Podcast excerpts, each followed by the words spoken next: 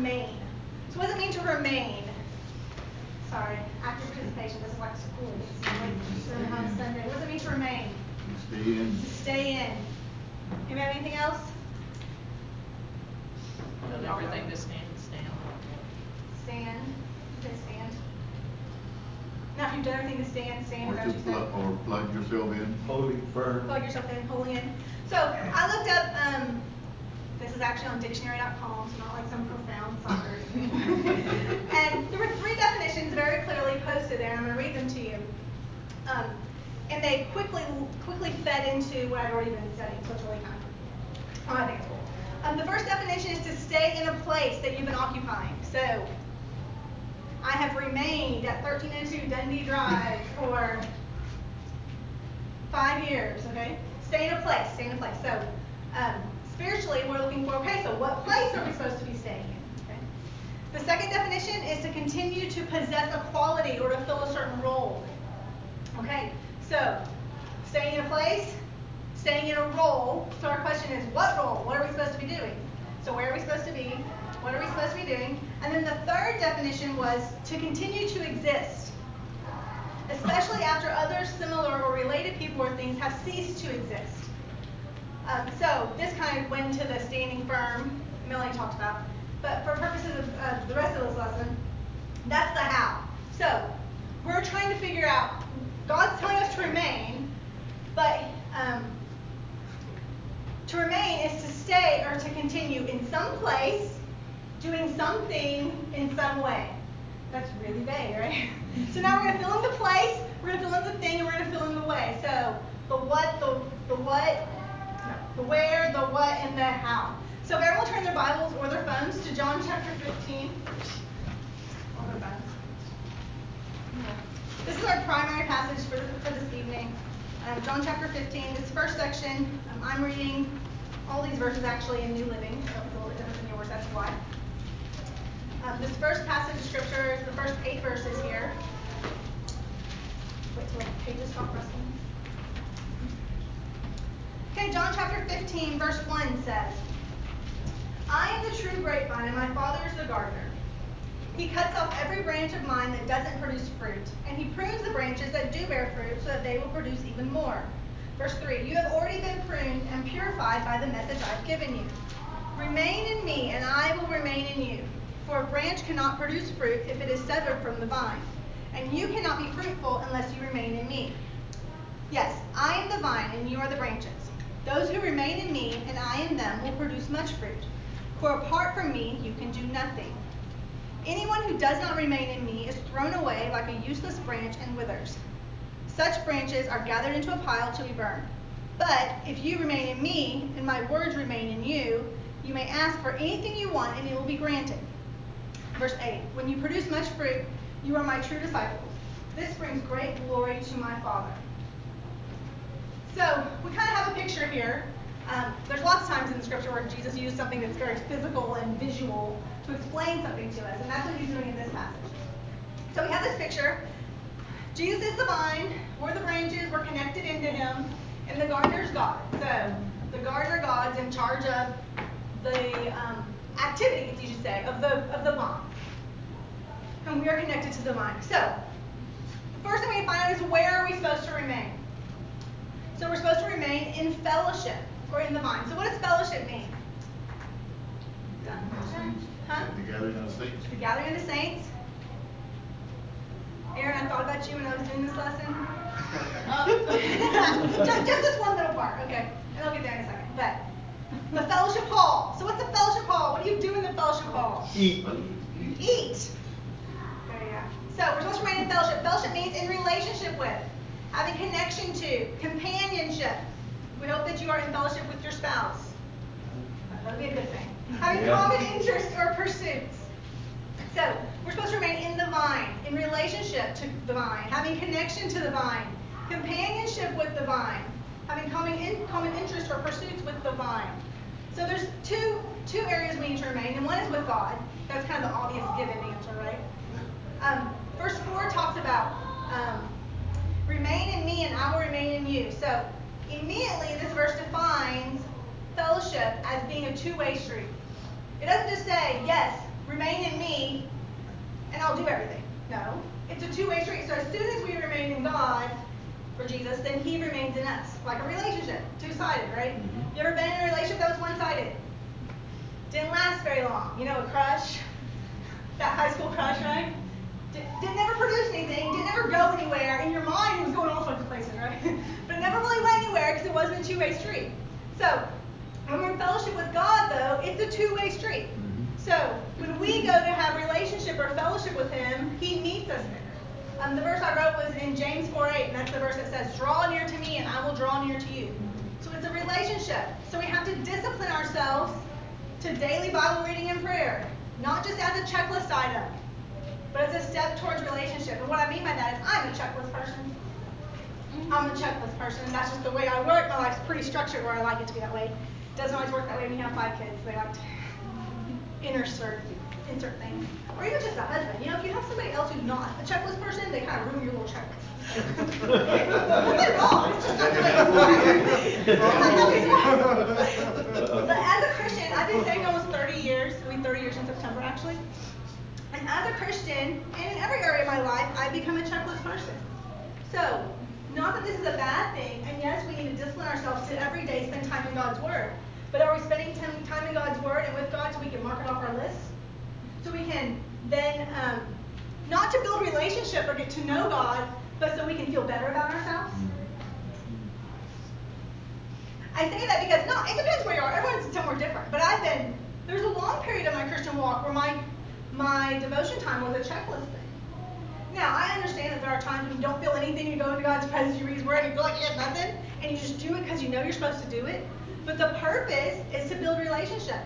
Yes, we keep doing it and it strengthens us. And then there are days where God just speaks to us. And we're like, God, thank you. This has been so long. I've been waiting for this. But it doesn't always happen that way. So the purpose of that relationship, the purpose of that daily Bible and prayer, is not so we can feel better about ourselves, not so we can tell our Sunday school teacher next week that yes, we read our Bible every day, but so that we can build relationship. God is waiting for you. You take the step, He meets you. It's a two-way street. The branches will only grow if they stay in fellowship with or connected to the vine. So the choice to be disconnected from the vine is the choice of spiritual death. Now we make that choice every day, whether we're going to be connected or disconnected. And not just in devotion, in everyday life, in every choice, mm-hmm. in what we're doing and how our day goes. We all have bad days. I'm not saying we, we're angels and we're going to go around and just be like Jesus every day. If it was that easy, if it was that easy, we wouldn't be here on earth. We wouldn't be in heaven, okay? So there's a struggle there. But we're making a choice. Whether the choice is, God, I'm just too busy today. And we make that choice. So, do we want to choose spiritual death or are we going to choose to make an effort and be connected to the vine? Okay, so our fellowship or relationship with the vine, with Jesus, determines trust or mistrust. It's a two way street as well. Can God trust you to stick with it? To keep yourself connected to the vine? Or do you prefer to keep moving around, switching from vine to vine so that you aren't responsible to do anything or accountable to anyone? Accountability is hard. That means someone's in your business and they know when you screw it up. We like to hide when we screw up. You know, sweep it under the rug. We don't want someone to ask us, someone to ask us if we're being, if we're, if we're actively pursuing God. But in order to build that trust, so God knows He can trust us, we got to be constant. We got to be connected. And like I said, it's not always perfect. It's not. We mess up. Um, but can God trust you?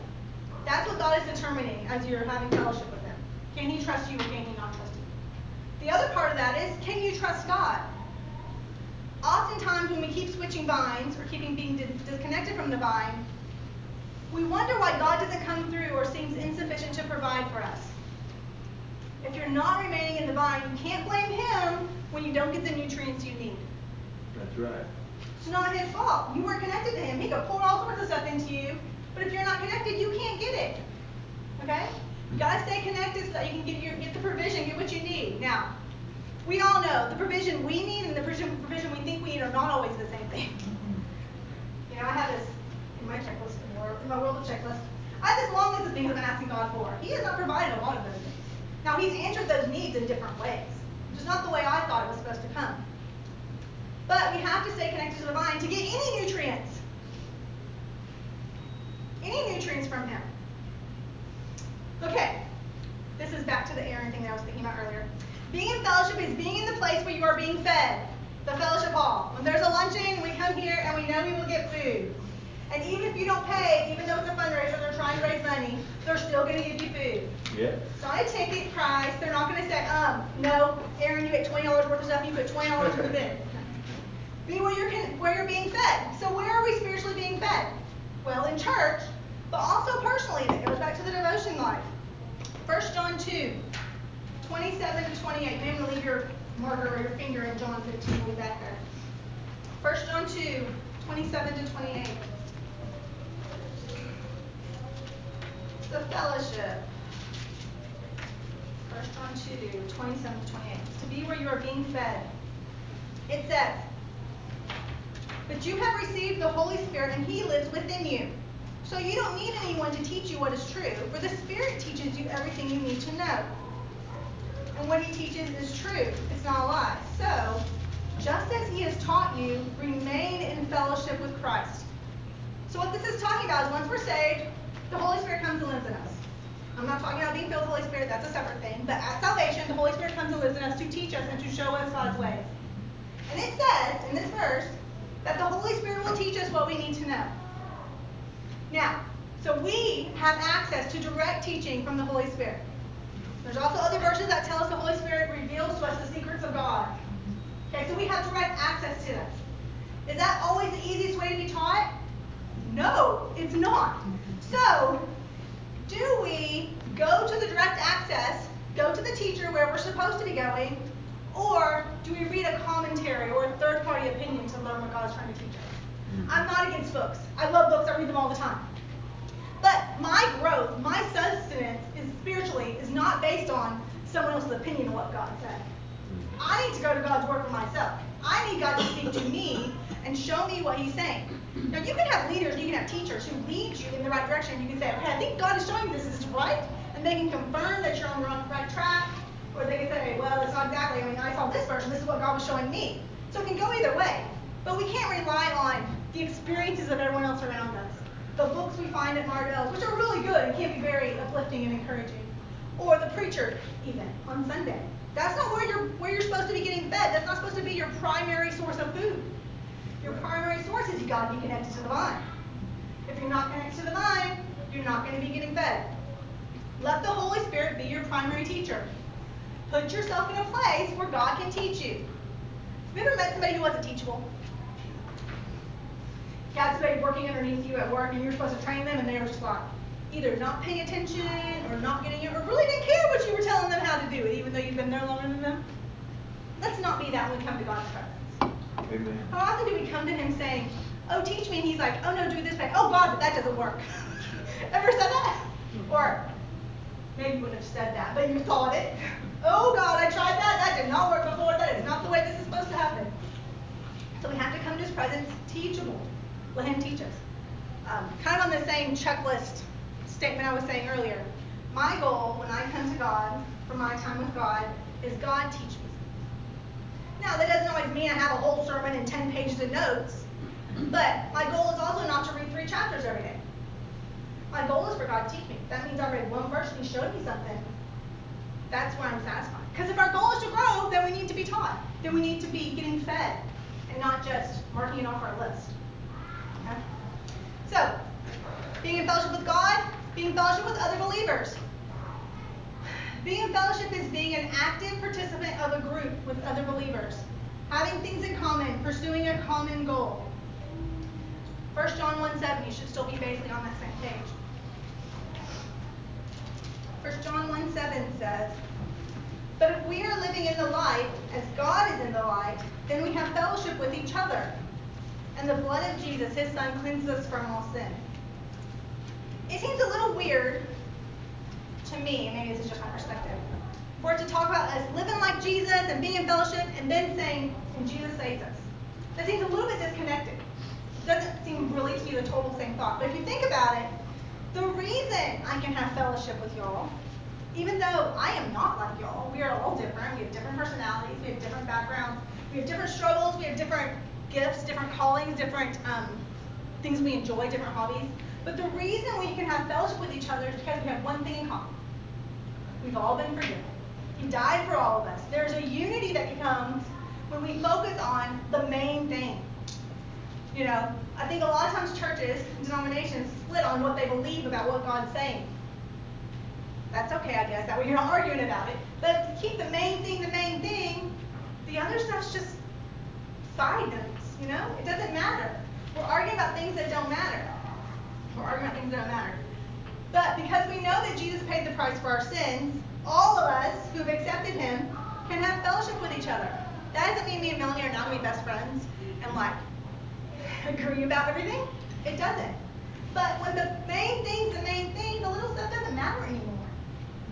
Our goal is to please him. So together we try to please him. Together we try to evangelize and together we outreach to people. Not because we're all exactly the same, a bunch of cookie cutter Christians look exactly the same. No. We're different. That's okay. But we have this one thing in common. We can have fellowship together because we have this one thing in common. Our common experience of forgiveness can foster unity one with another if we focus on what we have in common and not on what we have different. 1 Corinthians 12, 27. The chapter that talks about being the body of Christ. I'm going to get going and we're going to get on that. 1 Corinthians 12, 27 says, All of you together are Christ's body. Each of you is a part of it.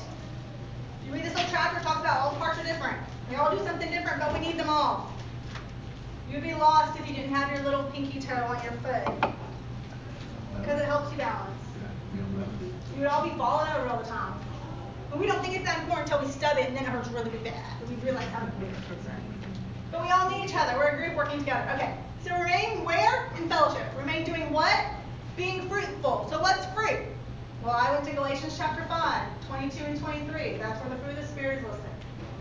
But the fruit of the Spirit is love, joy, peace. Aaron's going to sing for us. Patience, kindness, goodness, faithfulness, gentleness, self-control. Self-control. These are personality traits or characteristics that are produced in our lives by the Holy Spirit. It is not produced in our lives by practicing really hard. It's not produced in our lives by working at it. So how do we get the fruit of the Spirit? Oh, well, we got to be connected to the vine because that's where it comes from. As a mom, I often wish I was more patient. I'm not very patient at all. My mom is like way more patient than I am. And I can ask God for patience again, and again, and again. He's going to have to give it to me. He's going to have to do it because it is not my natural thing. For some people, the thing we struggle with is love. We have issues loving people.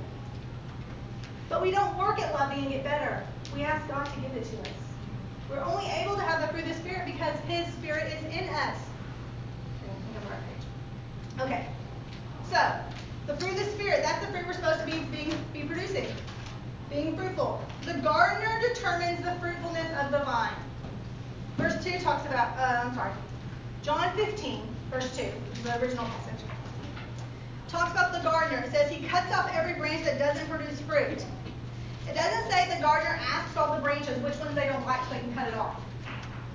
I know that sounds a little silly and is a little bit of an overstretch, but often we judge our fruitfulness based on what that person looks like. The one that sits next to us, uh-huh. you know? Oh, well, I'm more fruitful than them, so I must be doing okay. That's not what it says. The gardener determines if the, if the vines, if the fruit, if the branches are fruitful or not. It's not our job. It's not our job. Fruitfulness is not determined by comparative glance between yourself and the Christians around you. God has a different standard than we do. That could be good or bad. Have you ever heard somebody say, well, only God can judge me? Well, you should be scared about that. Shit. But at the same time, his standard is different. It's just different. It's not from our realm. It's not the way we think at all. His standard is different. And there's there's peace and there's comfort in that because he knows us and he loves us and he cares for us. But we also understand that means living up next to the person next to you is not God's standard. We're fruitful by his standard, not by us. Mm-hmm. So how are we fruitful? By remaining in the vine. I'm going back to the main thing. Disconnected branches cannot produce fruit. Okay, verse 8 there, John 15, verse 8 says, When you produce much fruit, you are my true disciples. So how else do you produce fruit? By being a disciple. Okay? Fruitfulness is evidence of being a disciple. Bearing fruit does not make you a disciple. That's backwards. Sometimes we so want people to see us and want us to be fruitful, we seek the fruit instead of staying in the vine. We gotta seek to remain in Jesus, stay in the vine, and He will make us fruitful. Grapevines don't have to work to produce grapes. They just have to worry about being grapevines. Let me let me switch that to Christianity. Christians don't have to worry about being fruitful. They just gotta worry about being like Jesus. Yeah. Okay? It's the same thing. It all comes together. But our focus is wrong sometimes. We want people to see Jesus so badly that we're like, God, just let me love them. But if we switch it to, God, let me be like you. Let me see them like you see them. It's a different focus. And then the burden is not on me to love. The burden is on him to make me more like him. And that's a lot less stressful for somebody like me who's trying to always accomplish everything and get it all done. Who wants to work really hard. It's not on me anymore. It's on him. Jesus, make me like you. Then I will look like you. Then I will look like you. Okay, the third way that we remain fruitful, this is in part two, under being fruitful, is by pruning. How many like to be pruned? No, nobody likes it. It's not fun. It hurts.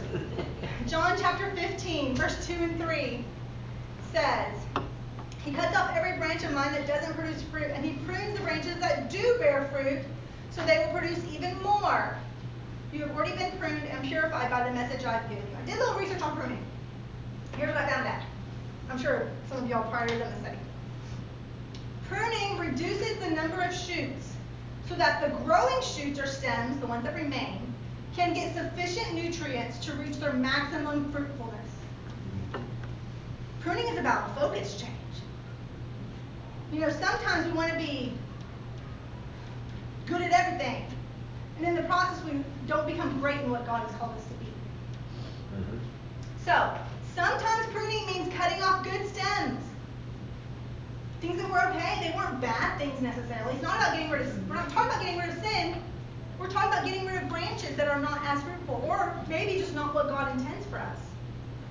Okay? So we have to be willing to get rid of some of the good stuff so that what God has, so that His plans, the great stems, can receive more nutrients and be strengthened. That's why we're a body. I'm going back to that a little bit. I don't have to be good at everything. I have to be great at what God has called me to be, not by my strength, by His. And then as a body, as a team, all the holes get filled. All the puzzle pieces come together. Mhm. Because not one of us has to be super Christian and do it all. We just have to hear God when He speaks to us and be willing to let the good stuff go if it's not God's best, if it's not God's plan. That's what pruning is about. Okay, so we're going to remain in fellowship. That's the what, where. We're going to remain fruitful. That's the what. And we're going to remain how? Faithfully.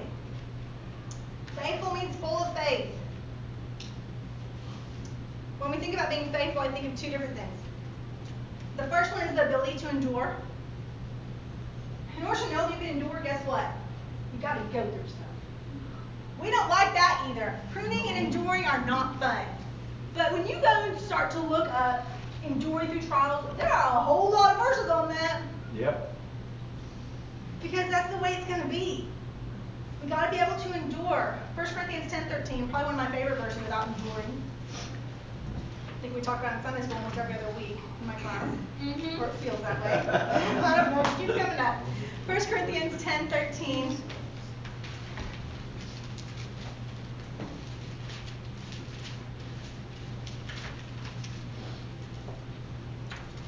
Says the temptations in your life are no different from what others experience. And God is faithful. He will not allow the temptation to be more than you can stand. So when you are tempted, he will show you a way out so that you can endure. Uh, NIV says you can stand up under it. So if you're standing up under something, guess what? It's still there. It didn't make the temptation go away. That's what we pray God will make God do. God, just take this thing away, please. But instead, He wants us to be fruitful. He wants us to be able to endure. So guess what? We need to practice. It's not fun.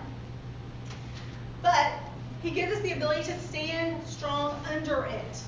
That means it's still there, but we're standing. That's what being faithful is.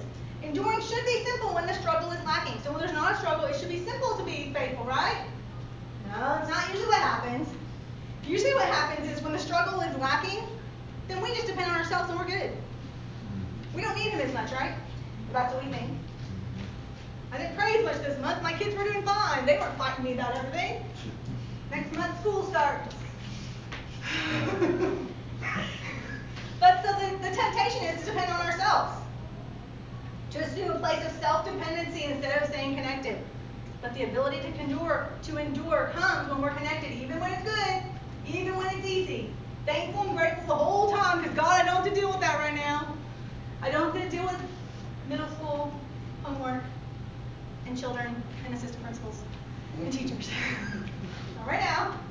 The ability to stay connected up under it. But during the struggles or the times of trial, we're given the ability to stand up under the temptation. We talked about this in Sunday school, and Evelyn will amen me again. Mm-hmm. Temptation itself is not a sin. Being tempted is not the end all the world is coming over. It's not a, it's not a sin. A lot of us beat ourselves up because we keep getting tempted by the same thing. So we feel like, God, if I was just a mature enough Christian, this would not tempt me anymore. That's not the problem. The problem is when we give in to the temptation. So don't beat yourself up because you're getting tempted. That's called life. Right? So we have to be, have the ability to stand up under the temptation, to resist it. The temptation may never go away. You know, Paul had a thorn in his side. Doesn't really say what it was. Something that bothered him. It doesn't say it ever went away. His whole life he dealt with whatever that was, as far as we know. That didn't make him less of a Christian. That didn't make him less connected to the vine. It was just a struggle he had to deal with. And he kept standing, and he kept standing, and he kept standing. And that's what faithfulness is. Keep standing. Keep standing. Yes, there are times when the struggle is less. Praise God. There are times of reprieve. Praise God. There are times when things are easier. Praise God. There are times when the temptation's there. And it rears its ugly head again, and we think we conquered it, and then it comes again. But as long as we don't give in, as long as we stand strong, then we're still being faithful. We're not being unfaithful just because we're being tempted. Me say that again. We're not being unfaithful just because we're being tempted. Part of life. Okay, so the second part of being faithful in my in my definition is thriving and not just surviving. You know, a lot of times when you think of um, being faithful, or I do, you think of the person who's in Sunday at church every Sunday filling up their pew. Matthew chapter 25 is where I'm going now. Um, and they're faithful. They're there. That's a good thing. But at some point, we get stuck. And we make faithfulness be survival mode. Survival mode. Now, I am fully aware that life is crazy sometimes, and survival mode is all I can give. And I get that. But that's not where we should be staying. That's not where our Christian, or the most of our Christian life should not be in survival mode. That's not God's best for you. Right. I don't like change. Casey didn't know that. That's not true. Barbara loves change. She changes her house like every six months. She rearranges it, paints something. that is not me at all. Don't like change. But holding strong and resisting the change is not being faithful. Now, some changes are good, some changes are bad. I'm not saying all change is great. But we have to be willing to step past what's normal and comfortable for us to be faithful. Matthew 25. I turned my page too fast. Verse 14 through 30. The parable of the three servants. Again, the kingdom of heaven can be illustrated by the story of a man going on a long trip. He called together his servants and entrusted his money to them while he was gone. He gave five bags of silver to one, two bags of silver to another, and one bag of silver to the last, dividing it in proportion to their abilities. He then left on his trip. The servant who received the five bags of silver began to invest the money and earned five more. The servant with two bags of silver also went to work and earned two more. But the servant who received the one bag of silver dug a hole in the ground and hid his master's money. After a long time, their master returned from his trip and called them to give an account of how they had used his money. The servant to whom he had entrusted the five bags of silver came forward with five more and said, Master, you gave me five bags of silver to invest, and I've earned five more. The master was full of praise. Well done, my good and faithful servant. You've been faithful in handling this small amount, so now I will give you many more responsibilities. Let's celebrate together. The servant who had received the two bags of silver came forward and said, Master, you gave me two bags of silver to invest, and I have earned two more. The master said, Well done, my good and faithful servant. You have been faithful in handling this small amount, so now I will give you many more responsibilities. Let's celebrate together. Then the servant with the one bag of silver came and said, Master, I knew you were a harsh man, harvesting crops you didn't plant, and gathering crops you didn't cultivate. Who would say that to their master? Ain't very smart, just saying. Mm-hmm. You can observe things without, without always saying them. Okay. I was afraid I would lose your money, so I hid it in the earth. Look, here's your money back. But the master replied, You wicked and lazy servant. If you knew I harvested crops I didn't plant and gathered crops I didn't cultivate, why didn't you deposit my money in the bank? At least I could have gotten some interest on it. Then he ordered, Take the money from this servant and give it to the one with the ten bags of silver. To those who use well what they are given, even more will be given, and they will have an abundance. But from those who do nothing, even what little they have will be taken away. Now throw this useless servant into outer darkness, where there will be weeping and gnashing of teeth. The third servant was holding status quo.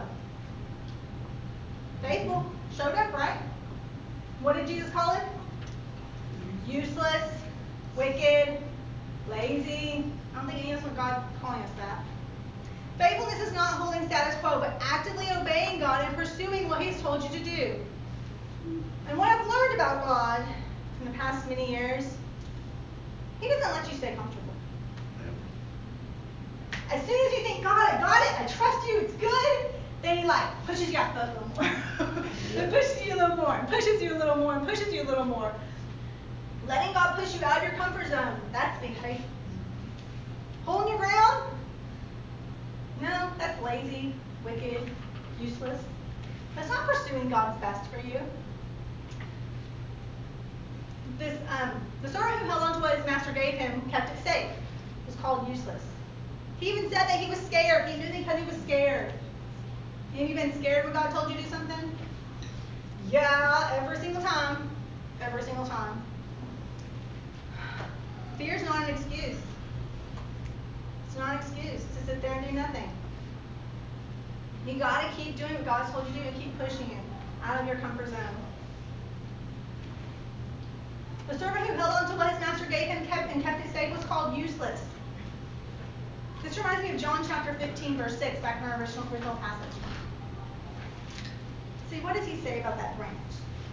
Anyone who does not remain in me, John 15, 6, is thrown away like a useless branch and withers.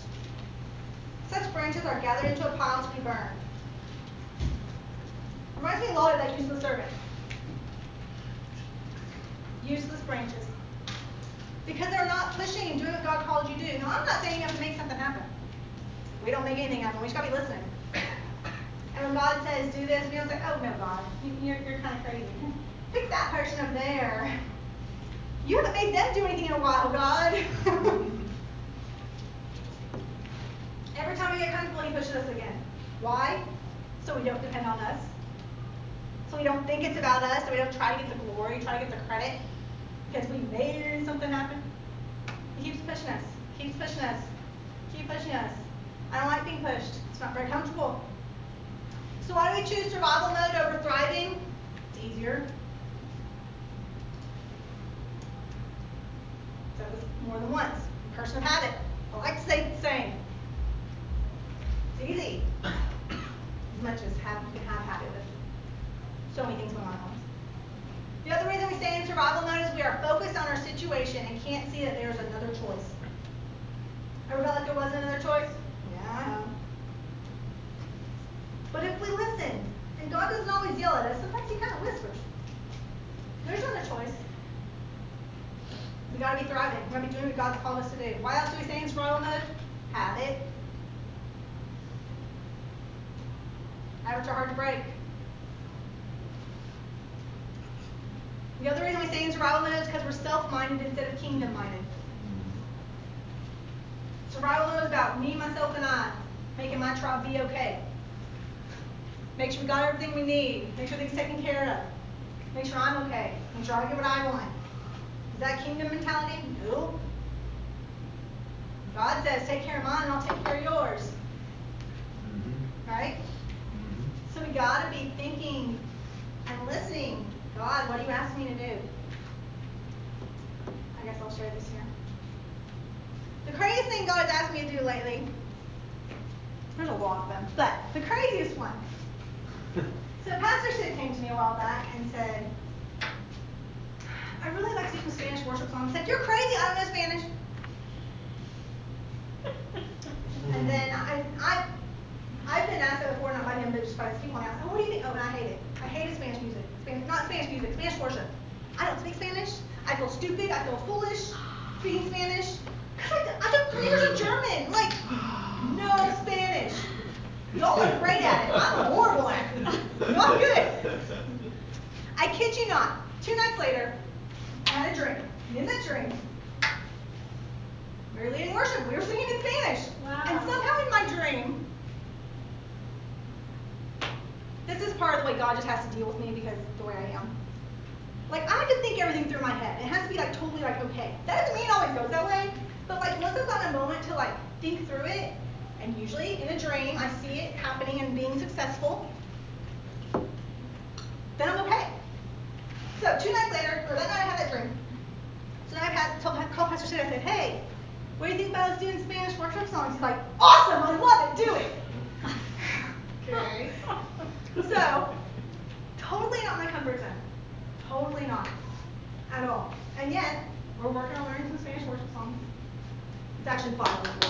So it's like English Spanish. And all those people who don't know Spanish, we're working on it. We're trying, guys. Yeah. Um, and it's not comfortable to sing in another language. It's not. All y'all native Spanish speakers know that. I can't even speak German anymore, so not comfortable. And yet, when God did it, it's okay. It's scary. We haven't got there. It's not ready yet. We're working on it. Um, but it's a push. And then I had to like go to praise and worship practice and tell my praise and worship team, including my dad, who didn't know, that we're going to doing songs in Spanish. Can we practice this one? Way to go, brother Dan. I think God's telling me to do this. We need to do this. So we worked on it. I never told Deanne this, but I was terrified what Deanne was going to say. So I just waited. and at the end of practice, she said, and I don't even remember this. She said, you know, if I can take those words home, I think I can work on it. I think I can get it. And I was like, yes, God, yes. Because you know, I'm a people pleaser. We all are. We all don't want people to fight things, right? So when God pushes you, you just gotta do it. Now, like I said, we haven't done it yet. We're working on it. But you can do it. God put God God's the one who has to do it, right? It's not us anyways. I have been listening to the song we're doing is Here I Am to Worship in Spanish, so I picked a song we're doing. So that'd be a little bit easier. It's my bridge. It's my bridge song. Um, so I listen to it all the time. And I can sing the chorus without words in front of me. So I'll be okay. I can do the bridge. All that to say, big push, big push. Scary thing for me. Maybe not for you, maybe not. So no big deal for you. The room until the time. I don't speak Spanish. Oh. But when God wants you to do it, you just gotta do it.